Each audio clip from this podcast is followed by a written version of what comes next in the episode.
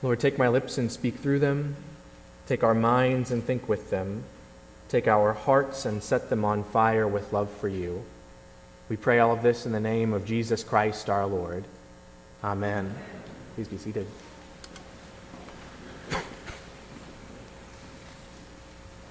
I've said it a few times before, and I'll say it again today. Sometimes it's hard, for me at least, to say, Praise to you, Lord Christ, when we hear some parts of the gospel of the Lord.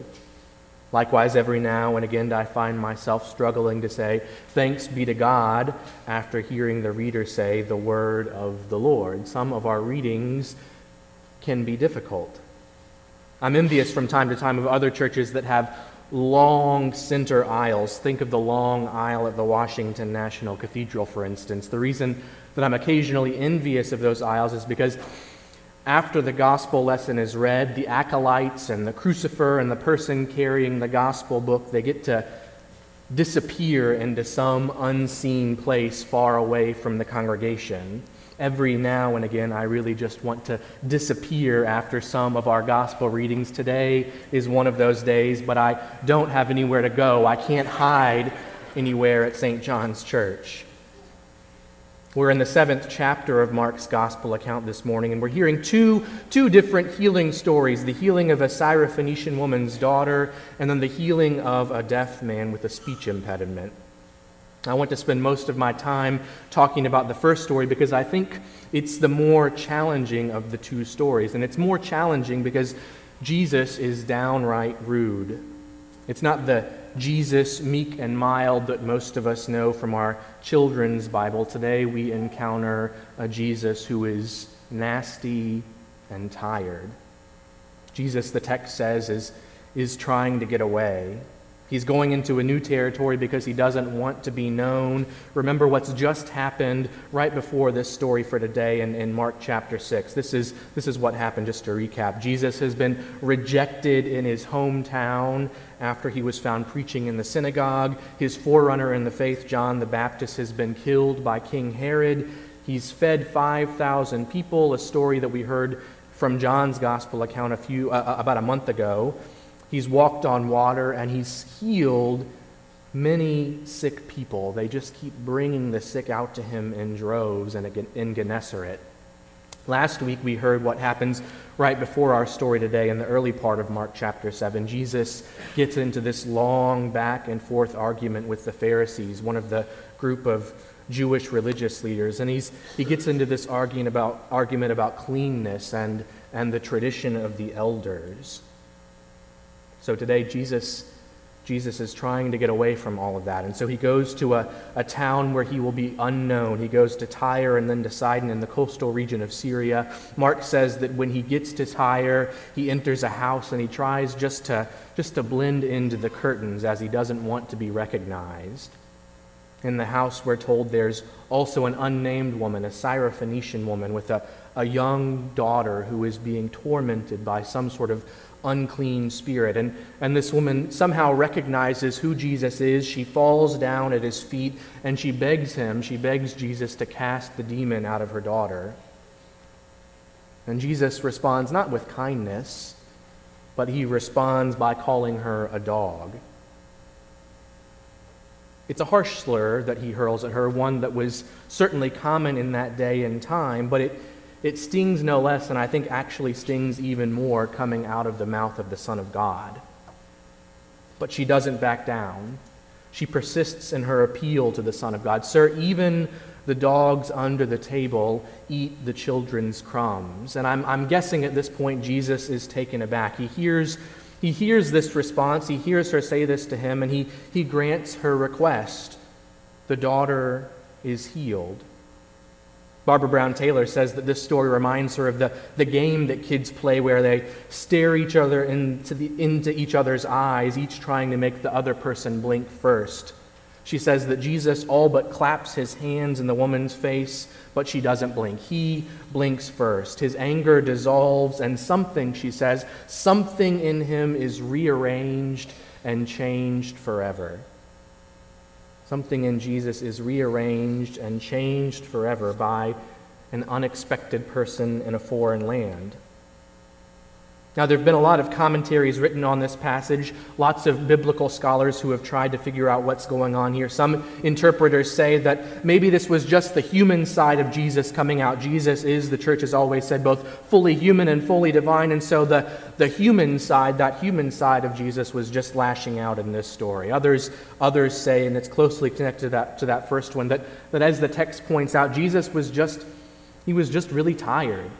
He was exhausted. He was seeking some rest, some anonymity. And when he, he doesn't find that rest, when he doesn't find that anonymity, he starts to spout the racism of his day. And still others say that maybe Jesus, maybe he was just testing this woman.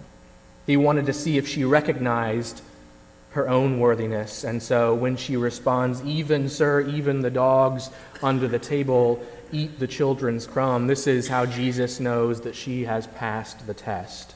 These are all com- common interpretations, and there are lots of others. And, and I think maybe there is some bits of truth in all of them.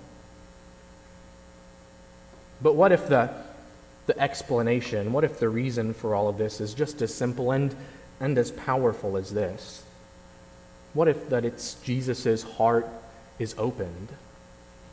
There's a theme that seems to be running throughout our appointed readings for today, and it's, it's one of, of being opened. It's one of opening. The prophet Isaiah writes about a time when the eyes of the blind shall be opened and the ears of the deaf unstopped. In our, our psalm for today, Psalm 146, we hear that it is the Lord God who executes justice, who gives food to the hungry and who opens the eyes of the blind. That's what the choir sang a few minutes ago. And then in the final part of our gospel reading from today, Mark tells us of Jesus placing his fingers in the deaf man's ear and commanding that they be open. Could it be, could it be that the tenacity and the vulnerability of this woman of great faith opens Jesus up?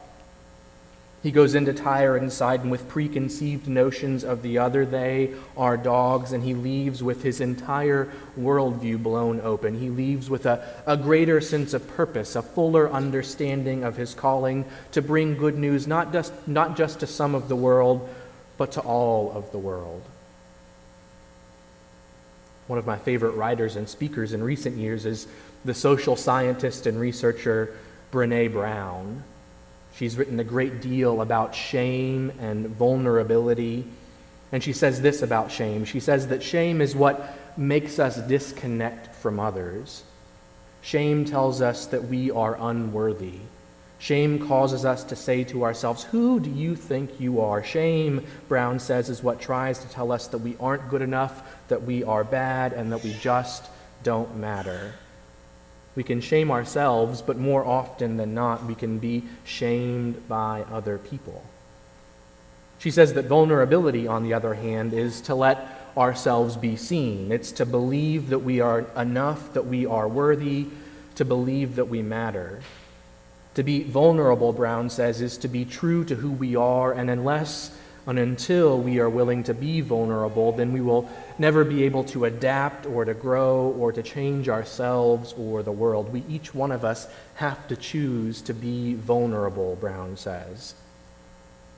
To be vulnerable is to be courageous. And we get a, a powerful example of vulnerability in the Syrophoenician woman. She steps up, she doesn't let shame or hostility hold her back or define her, and as it is with the faithful, this faithful Syrophoenician woman, so it can be for us if we allow ourselves to be open, to be vulnerable, to have the faith to trust and to believe that we too are beloved sons and daughters of God, even if others seek to tell us otherwise.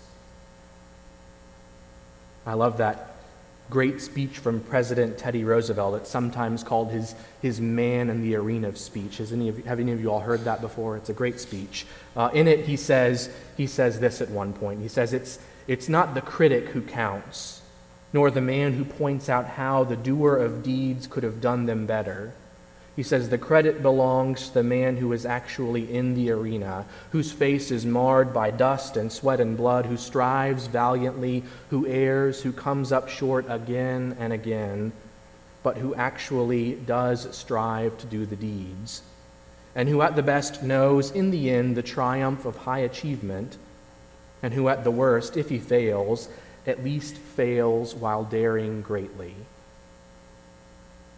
Faith, I think, is about daring greatly. It's about, as Roosevelt said, being in the arena. It's about being open, being vulnerable with God in prayer and supplication and how we give our money, our time, our, our very lives back to God. And it's about believing that we matter, that we have worth, that we belong. The Syrophoenician woman dared greatly when she approached Jesus on behalf of our daughter. She had faith. She wanted Jesus to speak hope and peace and life into her sick child, and she triumphed. She changed him forever, just as she too was changed forever. I think we, we read this story. I think the lectionary writers include it in our three year cycle because they mean for this faithful woman to serve as an icon for us, for you, for me, an image of, of what it means to trust in the goodness and the mercy of our God, even if the odds seem to be against us. Be open to the truth that God isn't done with you. Be open to God who will meet you right where you are, and your life can be changed. As one of my favorite preachers, the Reverend Luis Leon, some of you maybe have heard of him before, uh, as one of my favorite preachers likes to say, you can, you can come to Jesus just as you are, but you'll never leave the same. May it be so in our lives. Amen.